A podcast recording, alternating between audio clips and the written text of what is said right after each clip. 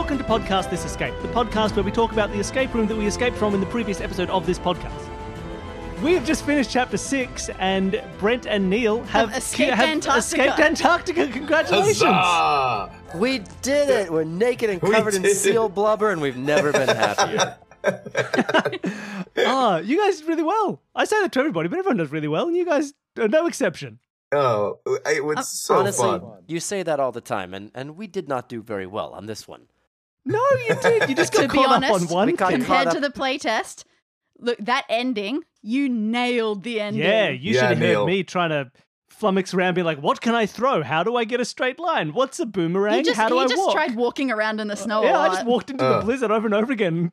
Nice. Neil, you went through the end like grease lightning. I mean, you were like, oh yeah, pull on the string, tie to the thing, you know, in the direction of the camera. Oh. I mean, it was freaking awesome. I was so happy. I mean, it didn't help that Billy didn't even look at the boomerang. That's true. They're just, you know, they're just so normal to me. They're everywhere, on street corners, you know.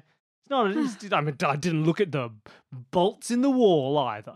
It's one of the things I think is helpful if you are a listener of the show, because Danny, you're really good at dropping little hints as the preamble to the rest of the sentence. So you'll say something like, there's a boomerang on the wall and there's also a flag that's got this thing and the thing and the thing. And so wait a minute. You have to kind of, it helps to remember the first half of some of your sentences. And yeah, you can always tell when you're a listener because you check the door. Yeah, exactly. Yes. Got to check the door. I want the t-shirt. You know, we had that as an issue. I gotta say, go ahead. No, please, you continue. Well, I was just gonna say that you know, after doing so many escape rooms in real life, it's so fun to think about these conditions that we so impossible to do in normal, you know, in a normal thing, right? To be on a frozen ship, you know, with three characters, you know, that you know have you know sort of non-player characters there to be a part of it. I mean, that's a really fun context. Yeah, initially when we started this podcast, I was trying to think of, okay, cool, so how can I make it like we're really creating a real world escape room experience in this? And then it didn't take long for me to just go, well, why would I want that? We're just doing this by speech. I can make anything happen. I remember how excited you got in season 3 where you were like, I can do animals. And like every second room had some strange animal in it somewhere. There were donkeys and squirrels and chickens, and it was great fun. You're right though, Brett, because the non-player characters add a whole different vibe to it and make it much more Dungeons and Dragons in its style. But I was, before we started recording, I was sort of jokingly ribbing Bill about his murder mystery detective work. And then here we are doing this room, and there's three guys with A names, and I don't even know what to say to them. I'm standing there, I'm thinking I should have a dialogue with them, but because they're not part of a quote unquote escape room, I'm thinking, how do I talk to them? What do I say? What are my sentences? Especially because it's like you kind of want Danny to feel it, like, well, can we talk to the sailors? And she goes, yes, you can. I love that. And then just waits, and you go, oh no, what do I? So I guess it's time. Can you tell me what I say? Well, it's I've never done an escape room with an actor in it, so I have no idea how that actually is supposed to go, and I'm terrified of it. Oh, there was one in Los Angeles called Escape from a Room with a Zombie. It was one of the really early ones. I mean, one of the first escape rooms, and there was a human in there, and they were on a chain, and that was the timing element. As the game would advance, the chain would get longer and get closer and closer to you, so that you know it was good. That terrifies me. There's one in LA now called The Basement. Oh. Yep. That is fantastic. We need to get back to them. Super fully realized, and there's actors within them, and then there's one Brent, have you done this, The Basement?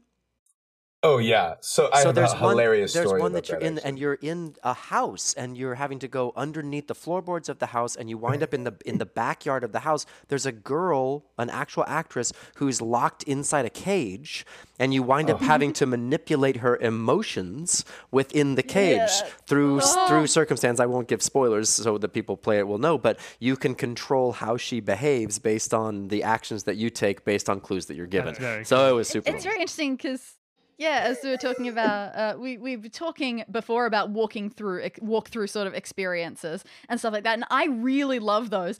But then when it comes to actual interaction, that's when I freeze up. I don't know how I'm supposed to interact with these people. If I can walk past them and enjoy what they're doing, that's all good. Yeah. But anything else is too much pressure for me. Fair. Well, then do you feel the same when you're being an NPC in a room like this?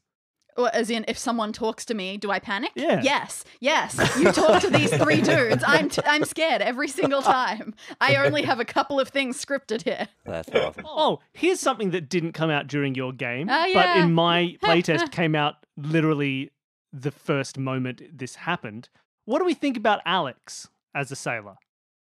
Yeah, the hat, the hair, you know, he had sort of, you went out of your way for some extra, you know, kind of color there. And, you know, and he had the sort of language, the stumbling language. What was the context for that stuff? So language-wise, Alex would always start a sentence up here. Oh, yes, I could, oh, yes, I could definitely. It was clearly a woman pretending to be a man to join an expedition she wouldn't have been allowed on. Wow. Oh, my God. Wow. And for me, very gender neutral. That's amazing. Yeah. As soon as we started, I was like, okay, it's 1920. It's a scientific expedition. And this person is clearly trying to seem like more of a man than they are, putting on a big, deep voice and hiding their hair. This is definitely a woman who's snuck aboard. So good. Oh, that's such a nice touch. Smart. Yeah, that's a great touch. Which didn't have any relevance to the room. It's just a bit of setting flavor, or did it? Was it secretly the solution to a puzzle? Oh, no, it was mostly that, and it was also a little bit of artistically getting out my own frustrations of going through Patreon donors, getting names, going, oh my God, crap, I can't remember who this is. Is this person a male or a female? Nice. And having to go back through things and go, oh my God, of course I know who this person is. We have occasionally had to do that. We'll get a name for a patron, which is completely a gender-neutral name, like Alex, and then we look back. And it's not like when you're talking to someone on, you're like, ah, yes, now, as a woman, what you just speak to them, right? And so we had no idea. And so we're like going back to like Facebook, see, do they follow us on Facebook? Because then they'll have like a picture of them and we can find out and look. And just so in the end, it doesn't really matter. In this case, it's all good. And we know who Alex is. Yeah. But yeah, it's definitely been a thing that has caused me panic in a few episodes. Speaking of, I should probably say that. Thank you so much to the 4 Patreon donors whose names are in this episode. So that's Michael Werner, Adam Kipnis, Alex Kirk, and Andrew Anthony. Thank you so much. Yeah. I hope you had a blast. There's a lot of you. You were fully realized characters. That's true. Awesome. I was trying to convince Danny to also do a Patreon donor for the name of the ship. And then she thought, no one wants to be a boat. Well, was the Gallantry crew, was that a symbolic something? Nah.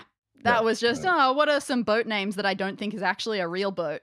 Oh yeah. Now, why didn't you like, in terms of like a historical setting, was there a reason you avoided making this like an actual expedition? I didn't. Is it because they're all so sad? Honestly, it's kind of, I didn't want to go into, okay, what was the actual fate of these sailors? Because, too many of them died. I mean, a little, or you know, ended up having to cannibalize their own horses, things like that. Yeah, maybe it's a bit too mean. Because when I did the room, I was thinking like, oh, this is going to be like Robert Falcon Scott or Amundsen or Shackleton, and it may well have been, but I just didn't specify. Well, and that caught me off guard a little bit because I was anticipating, based on the previous episodes, this being a singular moment of historical significance that I was going to have remembered in some way. So I kept looking at 1920 that I wrote down in Antarctica, and I was trying to think of things that happened then. I was trying to piece that together in a Pompeiish kind of way. Well, it's been interesting because your first room was very clearly like it was Pompeii was like it was an event. The first room of the season. Yeah. First room of the season. The second one was a little bit like less because it was someone entering this Chinese tomb. The place was very much historical, but the time exactly because was I don't know if there are any known people who've been in there. I think exactly. The current accepted knowledge of history is no one's ever been in that tomb. What was it? Episode 3 was Scottish witch trials, which was again real time but period, not a specific person. Specific. And then room 4 was that was a specific event. That was a specific event, which was room 4. Great Fire. That's right, Great Fire of London.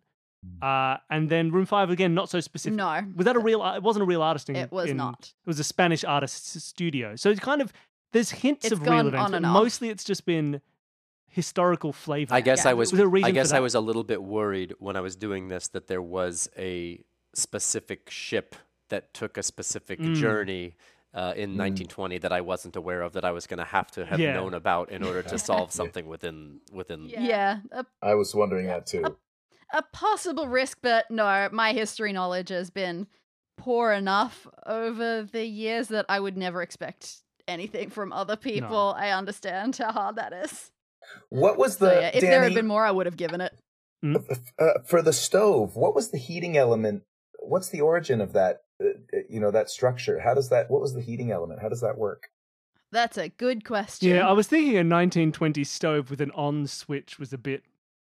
They've got to have something that's sort of like their pilot light button equivalent, and I just called it a switch. Fair. Great. So you press a button, a little match goes. Yeah, internal flint tinder. A little gnome comes out with a little match. Exactly. Hey, can I riff on the NPC thing a little bit? Because I think you guys are uniquely doing with the murder mystery thing as well, this open-ended conversation-based situation where the three guys could have information that, if you have the right conversation with them, could reveal parts of clues to puzzles that might be effective in the escape room in a way that you couldn't really do in a real world scenario. I guess you could, but I'm so used to escape room dynamics being kind of what it is. Find it's all you. Underneath the pillow is a key, and the key can open the thing. But maybe, I mean, it was kind of exciting to think maybe if I talked to Andrew or Adam or Alex separately, that they might reveal information together that would be helpful to solve a puzzle. I don't know. I think that's a cool vibe too. It's interesting. And again, haven't done a room with an actor in it, so maybe some people do that and do it really well. I honestly don't really know. But when you get up to it, room 5, the one right before this one, does a significant amount of that as well, as an NPC who has vital information. Oh, fantastic. Good. Well, even in this one, right, one of the puzzle solutions specifically to get the order of how to turn the stove on, that was specifically only by talking to the people. There was nothing else that gave you that order. Right, and putting together their ideas. Was there anything, if someone had pushed it, so if say we had a player on, or if you're running this yourself at home and you have a player doing this, how much would you have available from those people? Like, could someone just be like, hey, have you ever seen any circles with letters and numbers in them that could correlate? And would one of them be like, I think the chessboard had something like that. Too bad it's frozen. Like, how much would you be willing to give? It's possible. I think that's a lot up to GM discretion. I like having NPCs in the room be the hint givers of the room as well. Oh, I'm so sorry. I think that's a good way of going about it. But yeah, how much information that you want to say depends on how confident you are in your players. I suppose that's true. You use them as a hint mechanism. You know, stuff's like, Michael keeps writing stuff and I can never read it. I say, put your glasses on, Michael. And he says, no, don't do what you tell me. That's interesting because in the middle of this, I think, I overrode Brent, who was trying to ask AAA a question, and I assumed that we were just supposed to solve it ourselves. So I just kind of went on to this separate thing, like, no, they're not gonna help us out in any way. We can solve it on our own. But I guess they could. Depending on when it was in the room, I may have just shut that down and said they didn't know anything if I had confidence in you at that point. You know, there was speaking of time travel, Scrap Games in San Francisco had a time travel room where once you'd sort of unlocked the first room and you got into a second room, it was actually a copy of the first room you were in, but at a different time period. And then you kind of went back and forth to try and, and so you had to change things in different rooms at different times in order to be able to unlock the puzzles. It was a pretty fun concept. Yeah. A time travel room like that is one of the only rooms that I have put on the back burner because I couldn't make it work to my satisfaction because it was really hard to do. But that said, last season when we had half of our rooms brought on by guest GMs, we had one designed by Jen McTague, who did a phenomenally good job of exactly that. Because it was like the same room in two different time periods, but you could take things from one room to the other, and then it's like, well, okay, it was like a small plant in the present, but if I take it back to the past room and leave it there, in the present it will still be there, but it'll be much bigger because it's grown over time. And it was so hard to keep track of and so good. Yeah, it was so much fun, though. And not only so well was that an amazing listen as an escape room to go through, and my mind was blown, but then the podcast, the escape of that, and seeing how often Jen had play tested that room with different people and the different things, that's pretty masterful. That tends to be a great thing about getting guest GMs on because, you know, I'm doing the quantity over quality thing here. Sure. But when we get guests on, it's often they've designed one or two. Jen's actually designed more than that, I believe. But they will have one that they have done and that they have gone through a rigorous play testing and editing thing. And so it's they'll come out really good quality when we get guests on. Oh, except for that one guest who was terrible. Hey, just quickly jumping in to say that Escape This Podcast is sponsored by BuzzShot. Obviously, last few episodes we've been talking about a different initiative that Tom from BuzzShot is spearheading, which is to build a better community to develop live video escape rooms. A lot of people are looking at this style of escape room during the kind of COVID-19 lockdowns. And it's a really good resource, the stuff that Tom's putting together, to help develop those and to look at other people who are developing them and to look at how that whole transition from physical to virtual works. So if you're interested in that idea, go to the Facebook group Live Video Escape Rooms, which is linked below, or the website livevideoescaperooms.com. There's some really cool stuff going on, and Tom's been doing some interviews with people who are doing video escape rooms, which you can find on the website. It's some really cool stuff. All right, I won't keep you any longer. Let's get right back into the discussion. Can I ask you guys a question? When we were stumbling on the vowels and the consonants. Oh my God. What were you? Oh, you thought our physics was bad. Yeah, we were like D+ students at that point. I don't know. I guess my learning curve. Every time I see V and C together now, from this point forward in my life, I will think vowels and consonants. Oh yeah. But were you just marveling at how long it took the two of us to come up with what those meant? For that, no. For the vast majority of it, if someone gets stuck on a puzzle, I think, oh no, how could I have done this better? I've clearly haven't done this very well. Once we got to the stage of, okay, what is the difference between A and F and G? Then laughing a little bit. But it's true with a puzzle like that. Like, I got stuck on this as well. I got stuck on the V and C and what they could stand for. Did I write anything weird in my notes? Because again, I had no real idea of how they could connect. But I think it's because that's a puzzle that, like, if you solve it, it's done immediately, right? So it's good to get. It's a good puzzle to get stuck on because, you know, if there was some more process to it, if it took like multiple steps or like that was the first step to start the procedure of doing the puzzle, we would have hinted it a lot faster.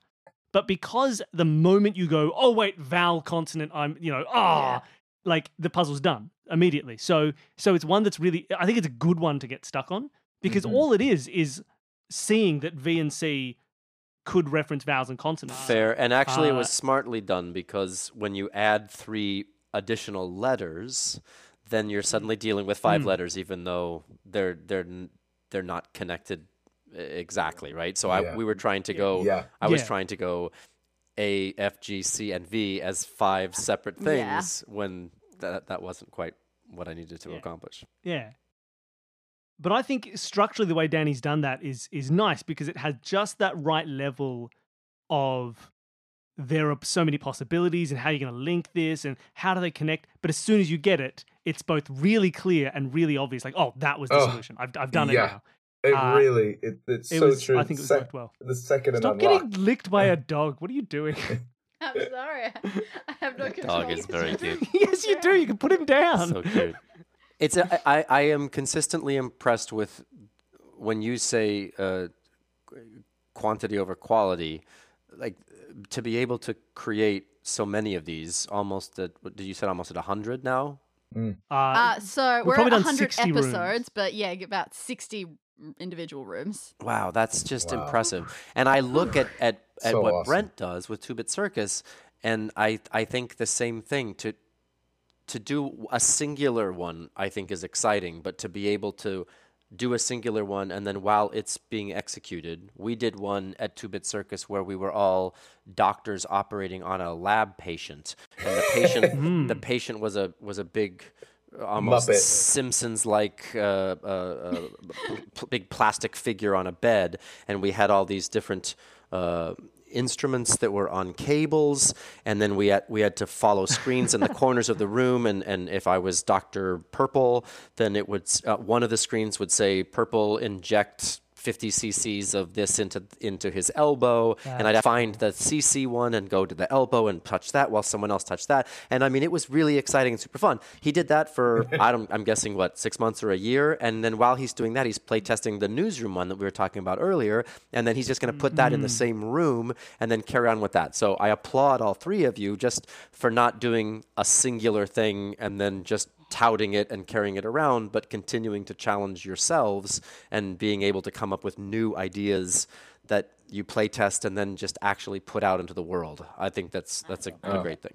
That's can be a fascinating process. Like, Brent, are you the ideas man? Where do the ideas for these things come from? You How know do what's they been form? Fun is it actually is a whole, the whole team brings stuff. And so we've got a whole kind of pipeline where we'll, from concept stage, get a bunch of ideas on the wall where, we want to do the widget factory and, the crazy kitchen chaos. And, we'll sort of put all the different things that we've got and work through the ones that we, feel like have the closest mechanics that are going to be a lot of fun. And then we start, churning through them, and you guys know the difference between a good game and a bad game can sometimes be milliseconds, and so you just start to build stuff and iterate in order to find the fun. Brent and I met, in case you guys or anyone is wondering, relatively recently. There's something called the Future of Storytelling, or FOST as its acronym, and they do a conference every year in New York where they get like-minded people that are interested in advancement of storytelling, whether it be through virtual reality or through spoken word or through immersive theater, all together to sort of brainstorm, connect, and get to know each other. Good. So I was unable to participate in FOST this last year because I was on a book tour, but they did a separate thing, and we and a small group of people went to Edinburgh, Scotland, for the Edinburgh Fringe Festival. Oh, nice. And so I got to meet Brent and Maggie, his wife, and with these other people, and we got to see all of these amazing experiential theatrical shows that were happening in Edinburgh, and we got along swimmingly, and we actually have a project that we're going to be working on together that's in its early stages, but is a technological advanced sort of game changer, in my opinion, something that hasn't been done before. That I think deserves to be very cool. So just like a teaser show. I'm a little teasy. Ugh. I'm feeling that. I'm excited. Whatever that is. Yeah, that's very cool. Oh, wonderful. All right. Well, one of the other things that we should talk about quickly is what the heck's going on in the overall story. Because I think I know what that object is. I think I know what they found in the ice. What do you say? So they found a small, round, grey rock that was sort of a meteorite. A worked part of a meteorite. And we know that in episode 2, that in the tomb of Qixi Huang, that same little rock, the person they saved took a circular rock, and we know that there was like meteorite stuff, and like he was killed by a meteor. So he wasn't killed by a meteor. He was killed by a meteor. And so there's like, is that? Has that been like? We specifically went back in time and made it so that that object came out of the tomb, and now it's turned up. I think. In the ice in Antarctica, and he's gone and found it. And there's like finally a connection to these items that we've been freeing from time like the painting of Julia's father in the first episode, and the object out of the tomb in episode 2, and there was and like these Dutch treasures from episode 4. I think they're starting to resurface in this latter half, because I think that was from that original room, and I think all these time confluxes are fluxing together. Do you really not know? Because I no hear idea. You when I'm watching this, when I'm listening to this, and I'm walking around my brownstone with headphones on, and I'm listening to you guys do this, and you keep pretending like you don't know anything, and I'm like, you guys are married. I don't tell him anything. I play test. I get about a week's advance notice on anyone playing. Because, so I play tested this room. I have no idea what the setting is for the next room. Right, but he didn't hear any of that conclusion. He didn't hear any of what Michael had to say. Yeah, I didn't hear the conclusion until just now. Because in the play test, does it all in notebooks, and she must take naps. Okay, but I'm not a terrible person. That's why at the top of all of my notebook pages, it says shame. That's nice. Shame. No, so I got no idea. So I think that's what it is. I think that's what we've just found. And it's like, maybe next thing someone will be like, I found a painting. Finding a painting of an old Roman man, or a piece of wood that's like petrified that used to be the painting of the old. Like, I don't know what this means. I was about to say, let's take that to the next step. So what would that mean? So say Greg, who we haven't seen yet, has somehow taken the rock from the guy who put it in his pocket as a souvenir from episode 2. But why would it end up on a boat?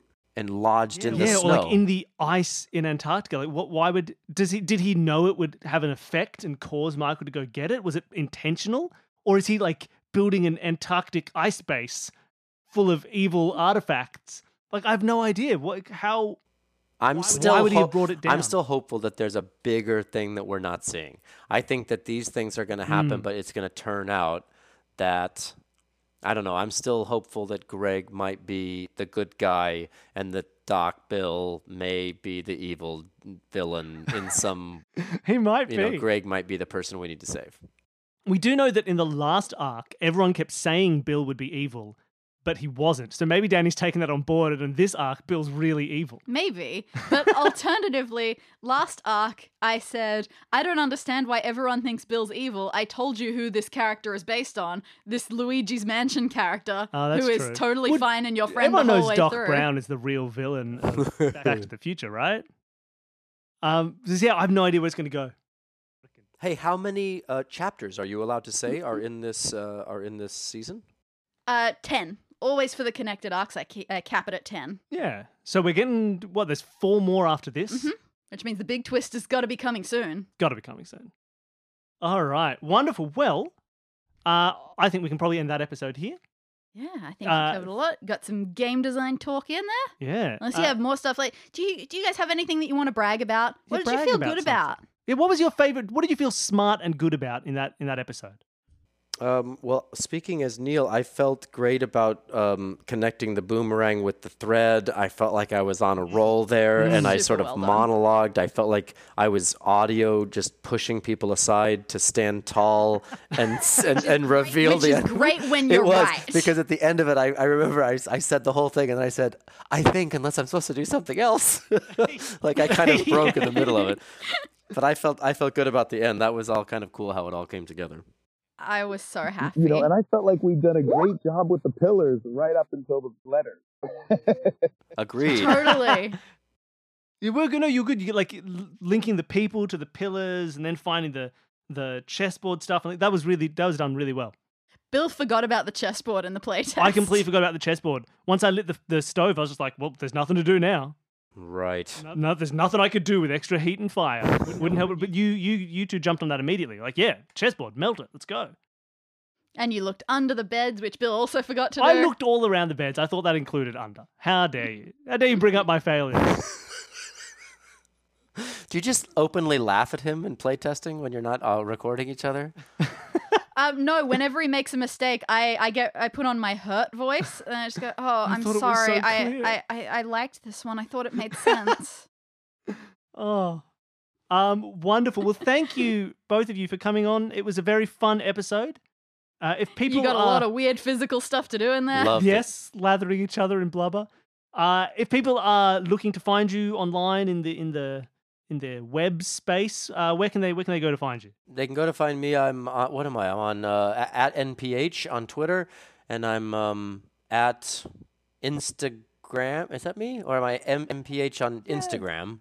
Yeah, and I think maybe you're actually MPH on Twitter. Actually Neil. Yeah. I'm currently filming the fourth Matrix movie that we're gonna be filming in Berlin. That comes filming in Berlin soon. It's super fun and exciting, as one would imagine, doing scenes with Keanu Reeves and Carrie-Anne Moss, and and that comes out next year sometime. And that's kind of what's happening in my world right now. Wonderful, awesome. And Brent, which Matrix are you in, Brent? I remember it so distinctly. Oh wait, I guess I was just watching. I'm at Brent Bushnell, all one word, on Twitter and Instagram and all that stuff. And anybody ends up in Los Angeles, come play. 2-Bit Circus, we're in the middle of downtown LA. That's absolutely. Also at 2-Bit Circus, and we've got just a ton of new stuff coming. And it is so worth it for any. I mean, I've crowed about him before, but I just think for anyone who's listening to this right now, I assume you have a games in theory mentality, and going to 2-Bit Circus is a real extraordinary evening or two. So it's well worth your time. Definitely wonderful. And cool. For us, it's all the same sort of stuff as it always is. If you want to find us on Twitter, we're at Escape This Podcast. We're Escape This Podcast on Instagram. You can send us an email, escapethispod@gmail.com. Just if you want to say hi or talk about puzzles, or get Danny to help design things, and she'll put too much effort into it. It'll be wonderful.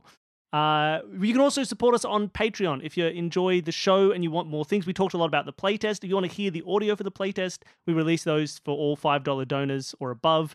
Anyone who donates at any level can also appear as an NPC on the show, like that lovely list of all the A's and Michael that appeared on this episode, as well as Greg, the villain/hero of the season.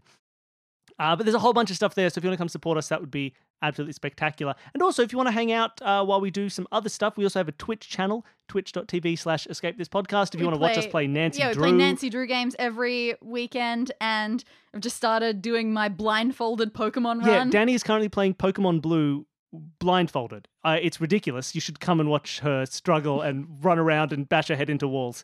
And if you want even more of us, we are also we have another show. We have a murder mystery show where I act as a detective solving crimes that Danny has done.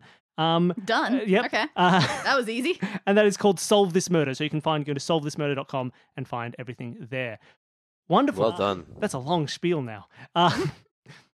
Thank you again for coming on the show. Thank you everybody for listening, and we will see you next time. Peace. Bye.